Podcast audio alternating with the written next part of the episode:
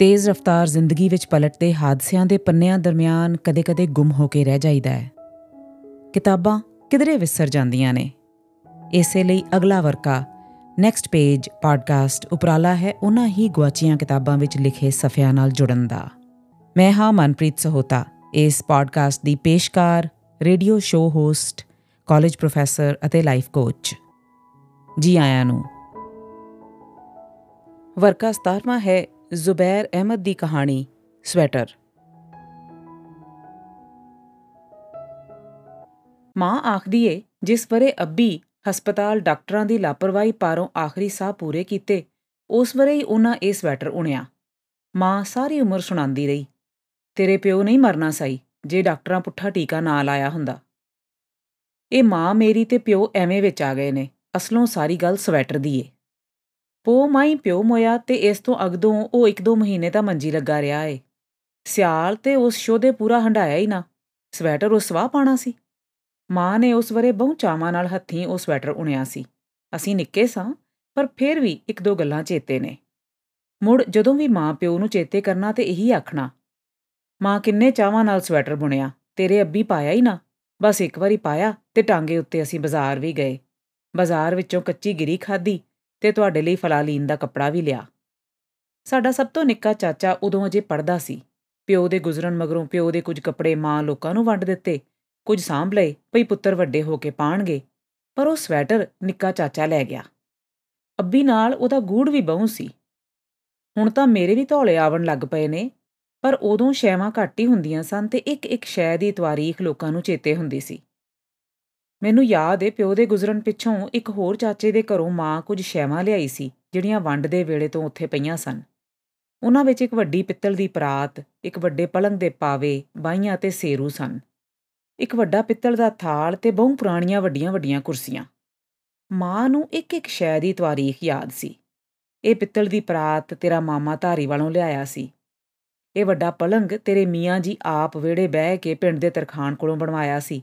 ਤੇ ਇੰਨਾ ਗੁੜ ਤੇ ਇੰਨੀ ਕਣਕ ਉਹਨਾਂ ਦਿੱਤੀ ਸੀ। ਪਲੰਗ ਅਸੀਂ ਲੈ ਤੇ ਆਏ, ਪਰ ਉਹਨੂੰ ਡਾਉਣ ਦੀ ਥਾਂ ਕੋਈ ਨਾ। ਇੱਕੋ ਇੱਕ ਤੇ ਕਮਰਾ ਸੀ ਰਹਿਣ ਲਈ।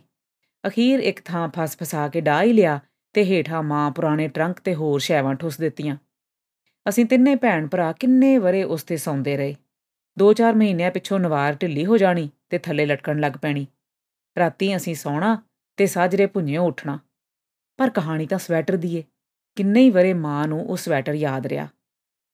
ਮਾਂ ਨੂੰ ਰੋਜ਼ ਸਵੇਰੇ ਉੱਠ ਕੇ ਰਾਤ ਦੇ ਸੁਪਨੇ ਸੁਣਾਉਣ ਦੀ ਵੀ ਆਦਤ ਏ।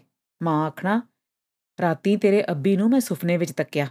ਉਹਨੇ ਚਿੱਟੇ ਲੀੜੇ ਪਾਏ ਹੋਏ ਸਨ ਤੇ ਮੇਰੇ ਵੱਲ ਤੱਕ ਕੇ ਨਿਮਾ ਨਿਮਾ ਹੱਸਦੇ ਪਏ ਸਨ। ਸਵੈਟਰ ਉਹਨਾਂ ਉਹ ਪਾਇਆ ਹੋਇਆ ਸੀ।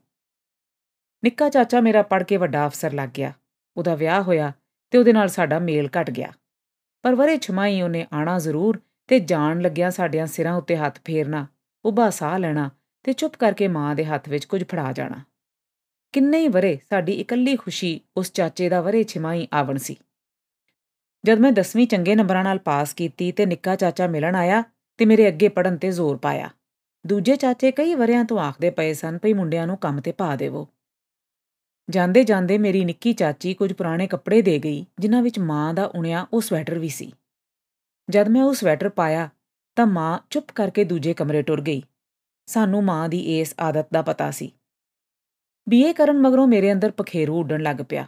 ਜਿਹਨੂੰ ਮੈਂ ਜਾਣਦਾ ਤਾਂ ਨਹੀਂ ਸਾਂ, ਪਰ ਉਹਦੀ ਉਡਾਰੀ ਪਰਦੇਸ ਵੱਲ ਸੀ।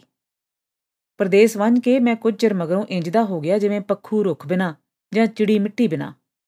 ਜਾਂਦੇ ਸਾਰੀ ਤੁਹਾਡੇ ਅੱਗੇ ਕੋਈ ਰੋਟੀ ਤਾਂ ਨਹੀਂ ਢਾ ਦਿੰਦਾ। ਪਰ ਰੋਟੀ ਬਿਨਾ ਕੰਮ ਕਿੱਥੇ? ਪਰ ਜੇ ਕੰਮ ਮਿਲੇ ਤਾਂ ਫੇਰ।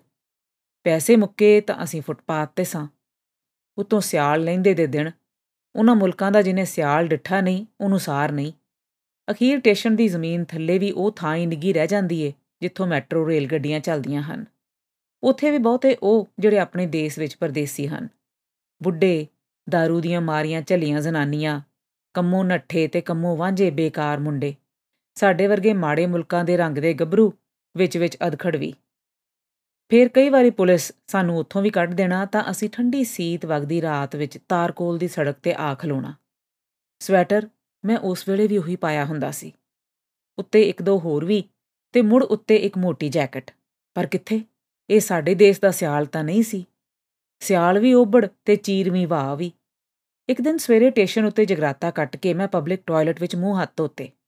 ਖਰੈਤੀ ਗਿਰਜੇ ਵਿੱਚ ਵੇਲੇ ਸਿਰ ਅੱਪੜ ਕੇ ਰੋਟੀ ਲੱਭਦੀ ਸੀ। ਜੇ ਜ਼ਰਾ ਵੀ ਖੁੰਝ ਗਏ ਤੇ ਮੁੜ ਸਾਰਾ ਦਿਨ ਭੁੱਖਿਆ। ਕਾਲ ਵਿੱਚ ਗਲੋਂ ਲਾ ਕੇ ਟਾਇਲਟ ਦੀ ਕੰਧ ਉੱਤੇ ਟੰਗਿਆ ਸਵੈਟਰ ਭੁੱਲ ਗਿਆ। ਰੋਟੀ ਖਾ ਕੇ ਮੈਨੂੰ ਚੇਤਾ ਆਇਆ।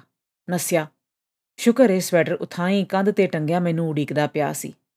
ਦੋ ਤਿੰਨ ਘੰਟੇ ਤਾਂ ਲੰਘ ਗਏ ਹੋਸਨ ਜਦ ਕੰਮ ਲੱਭਿਆ ਤਾਂ ਦੇਸ਼ ਦੀਆਂ ਅਜਬ-ਅਜਬ ਗੱਲਾਂ ਚੇਤੇ ਆਵਣ ਲੱਗ ਪਈਆਂ। ਇੱਕ ਸੁਪਨਾ ਕਈ ਵਾਰੀ ਆਇਆ, ਇੱਕ ਮੂਰਤੀਕਾਰ ਦੀ ਸਟਿਲ ਲਾਈਫ ਵਾਂਗ। ਇੱਕ ਖਾਲੀ ਕਮਰਾ, ਇੱਕ ਮੇਜ਼, ਕੁਝ ਖਾਲੀ ਕੁਰਸੀਆਂ ਪਈਆਂ ਹਨ। ਮੇਜ਼ ਉੱਤੇ ਕੁਝ ਭਾਂਡੇ ਤੇ ਅੱਧ ਪਚਦੀਆਂ ਖਾਵਣ ਦੀਆਂ ਸ਼ੈਵਾਂ ਵੀ, ਪਰ ਕੁਰਸੀਆਂ ਤੇ ਕੋਈ ਜੀ ਨਹੀਂ ਬੈਠਾ। ਇੰਜ ਲੱਗਦਾ ਏ ਜਿਵੇਂ ਹੁਣੇ-ਹੁਣੇ ਕੋਈ ਇੱਥੋਂ ਉੱਠ ਕੇ ਗਿਆ ਏ। ਮੈਂ ਉੱਥੇ ਅਪੜਨ ਦੀ ਕਰਨਾ ਵਾਂ, ਪਰ ਮੈਥੋਂ ਅਪੜਿਆ ਨਹੀਂ ਜਾਂਦਾ। ਮੈਨੂੰ ਡਾਢੀ ਭੁੱਖ ਲੱਗੀ ਏ। ਮੈਂ ਰੱਜ ਖਾਣਾ ਚਾਹੁੰਦਾ ਫੇਰ ਮੈਥੋਂ ਰੱਜ ਖਾਣ ਨਹੀਂ ਹੁੰਦਾ। ਮੈਨੂੰ ਸਾਰ ਨਹੀਂ ਭਈ ਮੈਥੋਂ ਆਪਣੇ ਜੀਆਂ ਤੋਂ ਬਿਨਾ ਕਦੀ ਰੱਜ ਖਾਵਣ ਨਹੀਂ ਹੋਣਾ। ਕਈ ਗੱਲਾਂ ਚੇਤੇ ਆਣੀਆਂ ਤੇ ਮੇਰੀਆਂ ਅੱਖਾਂ ਹੰਝੂਆਂ ਨਾਲ ਭਰੀਜ ਜਾਣੀਆਂ। ਮਾਲ ਰੋਡ ਲਾਹੌਰ ਦੇ ਪੁਰਾਣੇ ਰੁੱਖਾਂ ਵਿੱਚ ਰਹਿਣ ਵਾਲੀ ਵਾਹ, ਫੀਜੇ ਦੇ ਹੋਟਲ ਦੇ ਖਾਲੀ ਬੋਤਲਾਂ ਦੇ ਕ੍ਰੇਟ, ਜਿਨ੍ਹਾਂ ਤੇ ਬਹਿ ਕੇ ਅਸੀਂ ਚਾਹ ਪੀਂਦੇ ਸਾਂ। ਮੀਂਹ ਮਗਰੋਂ ਕ੍ਰਿਸ਼ਨ ਨਗਰ ਦੀਆਂ ਰਾਤ ਦੀਆਂ ਸੁੰਨੀਆਂ ਗਲੀਆਂ ਵਿੱਚ ਖਲੋਤਾ ਵਾਹ ਨਾਲ ਸੱਪ ਵਾਂਗ ਲਹਿਰਦਾ ਪਾਣੀ। ਉਦਾਸ ਸਟਰੀਟ ਲਾਈਟ ਦੇ ਬਲਬ ਤੇ ਚੁੱਪ ਘਰਾਂ ਚੋਂ ਆਂਦੀ ਨਿੰਮੀ ਨਿੰਮੀ ਲੋ ਇੱਕ ਡੇਢ ਵਰੇ ਮਗਰੋਂ ਮੈਂ ਰੂਹੋਂ ਵਾਂਝਿਆ ਤੇ ਪਾਲੇ ਮਾਰਿਆ ਦੇਸ ਪਰਤ ਆਇਆ। ਗਲ ਮੇਰੇ ਉਹ ਸਵੈਟਰ ਸੀ। ਮਾਂ ਆਖਿਆ, ਤੂੰ ਤਾਂ ਜਿਵੇਂ ਦਾ ਗਿਆਸ ਹੈ, ਉਂਝੇ ਪਰਤ ਆਇਆ ਹੈ ਅਖੀਰ ਹੱਥ ਪੈਰ ਮਾਰ ਮੈਂ ਪੜ੍ਹਾਈ ਪੂਰੀ ਕੀਤੀ ਤੇ ਦਾਲ ਰੋਟੀ ਲੱਭਣ ਲੱਗ ਪਈ। ਵੇਲੇ ਨਾਲ, ਰੋਟੀ ਨਾਲ ਹੋਰ ਵੀ ਵੱਧਦਾ ਗਿਆ। ਪਿੱਛੇ ਮਾਂ ਦੀ ਇੱਕ ਨੇੜੇ ਦੀ ਰਿਸ਼ਤੇਦਾਰ ਉਹਨਾਂ ਨੂੰ ਮਿਲਣ ਆਈ। ਉਹ ਦੂਜੇ ਸ਼ਹਿਰ ਹੁੰਦੀ ਸੀ ਤੇ ਖਾਵੰਦ ਉਹਦਾ ਪਿੱਛੇ ਜੇ ਰਿਟਾਇਰ ਹੋਇਆ ਸੀ। ਮਾਂ ਉਹਦੇ ਜਾਵਣ ਮਗਰੋਂ ਆਖਿਆ, ਉਹ ਤੈਨੂੰ ਮਿਲਣ ਆਈ ਸੀ, ਆਪਣੇ ਵੱਡੇ ਮੁੰਡੇ ਦੀ ਨੌਕਰੀ ਲਈ। ਚੰਗੇ ਭਲੇ ਸਾਨੂੰ, ਪਰ ਜਾਦਾ ਉਹਦਾ ਖਾਵੰਦ ਰਿਟਾਇਰ ਹੋਇਆ ਤੇ ਅਚਨਚੇਤ ਪਤਾ ਚੱਲਿਆ ਭਈ ਉਹਨਾਂ ਕੋਲ ਤੇ ਕੁਝ ਵੀ ਨਹੀਂ।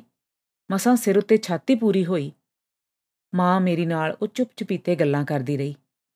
ਅੱਖਾਂ ਤਾਂ ਉਹਦੀਆਂ ਮੈਂ ਸਦਾ ਉਦਾਸ ਹੀ ਡਿੱਠੀਆਂ। ਜਾਵਣ ਲੱਗਿਆ ਮਾਂ ਉਹਨੂੰ ਕੁਝ ਪੁਰਾਣੇ ਕੱਪੜੇ ਦਿੱਤੇ ਤੇ ਉਹਨਾਂ ਵਿੱਚ ਉਹ ਸਵੈਟਰ ਵੀ ਸੀ। ਪਰ ਹੁਣ ਉਹ ਬਹੁ ਹੰਡ ਗਿਆ ਸੀ। ਖੋਰੇ ਪਾਣਯੋਗ ਵੀ ਸੀ ਕਿ ਨਾ? ਵਿੱਚੋਂ ਉਹਨ ਲਟਕੇ ਪਈ ਤੇ ਮੋਢੇ ਬਹੁ ਖੁੱਲੇ ਹੋ ਗਏ ਸਨ। ਅਜਬ ਤਰ੍ਹਾਂ ਦਾ ਬੇਟੰਗਾ ਜਿਹਾ ਲੱਗਦਾ ਸੀ।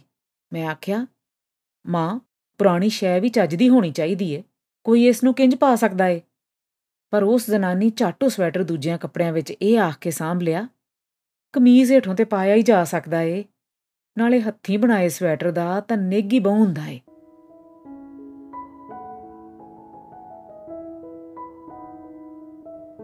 ਤੁਸੀਂ ਸੁਣ ਰਹੇ ਸੋ ਜ਼ੁਬੈਰ ਅਹਿਮਦ ਦੀ ਕਹਾਣੀ, ਸਵੈਟਰ।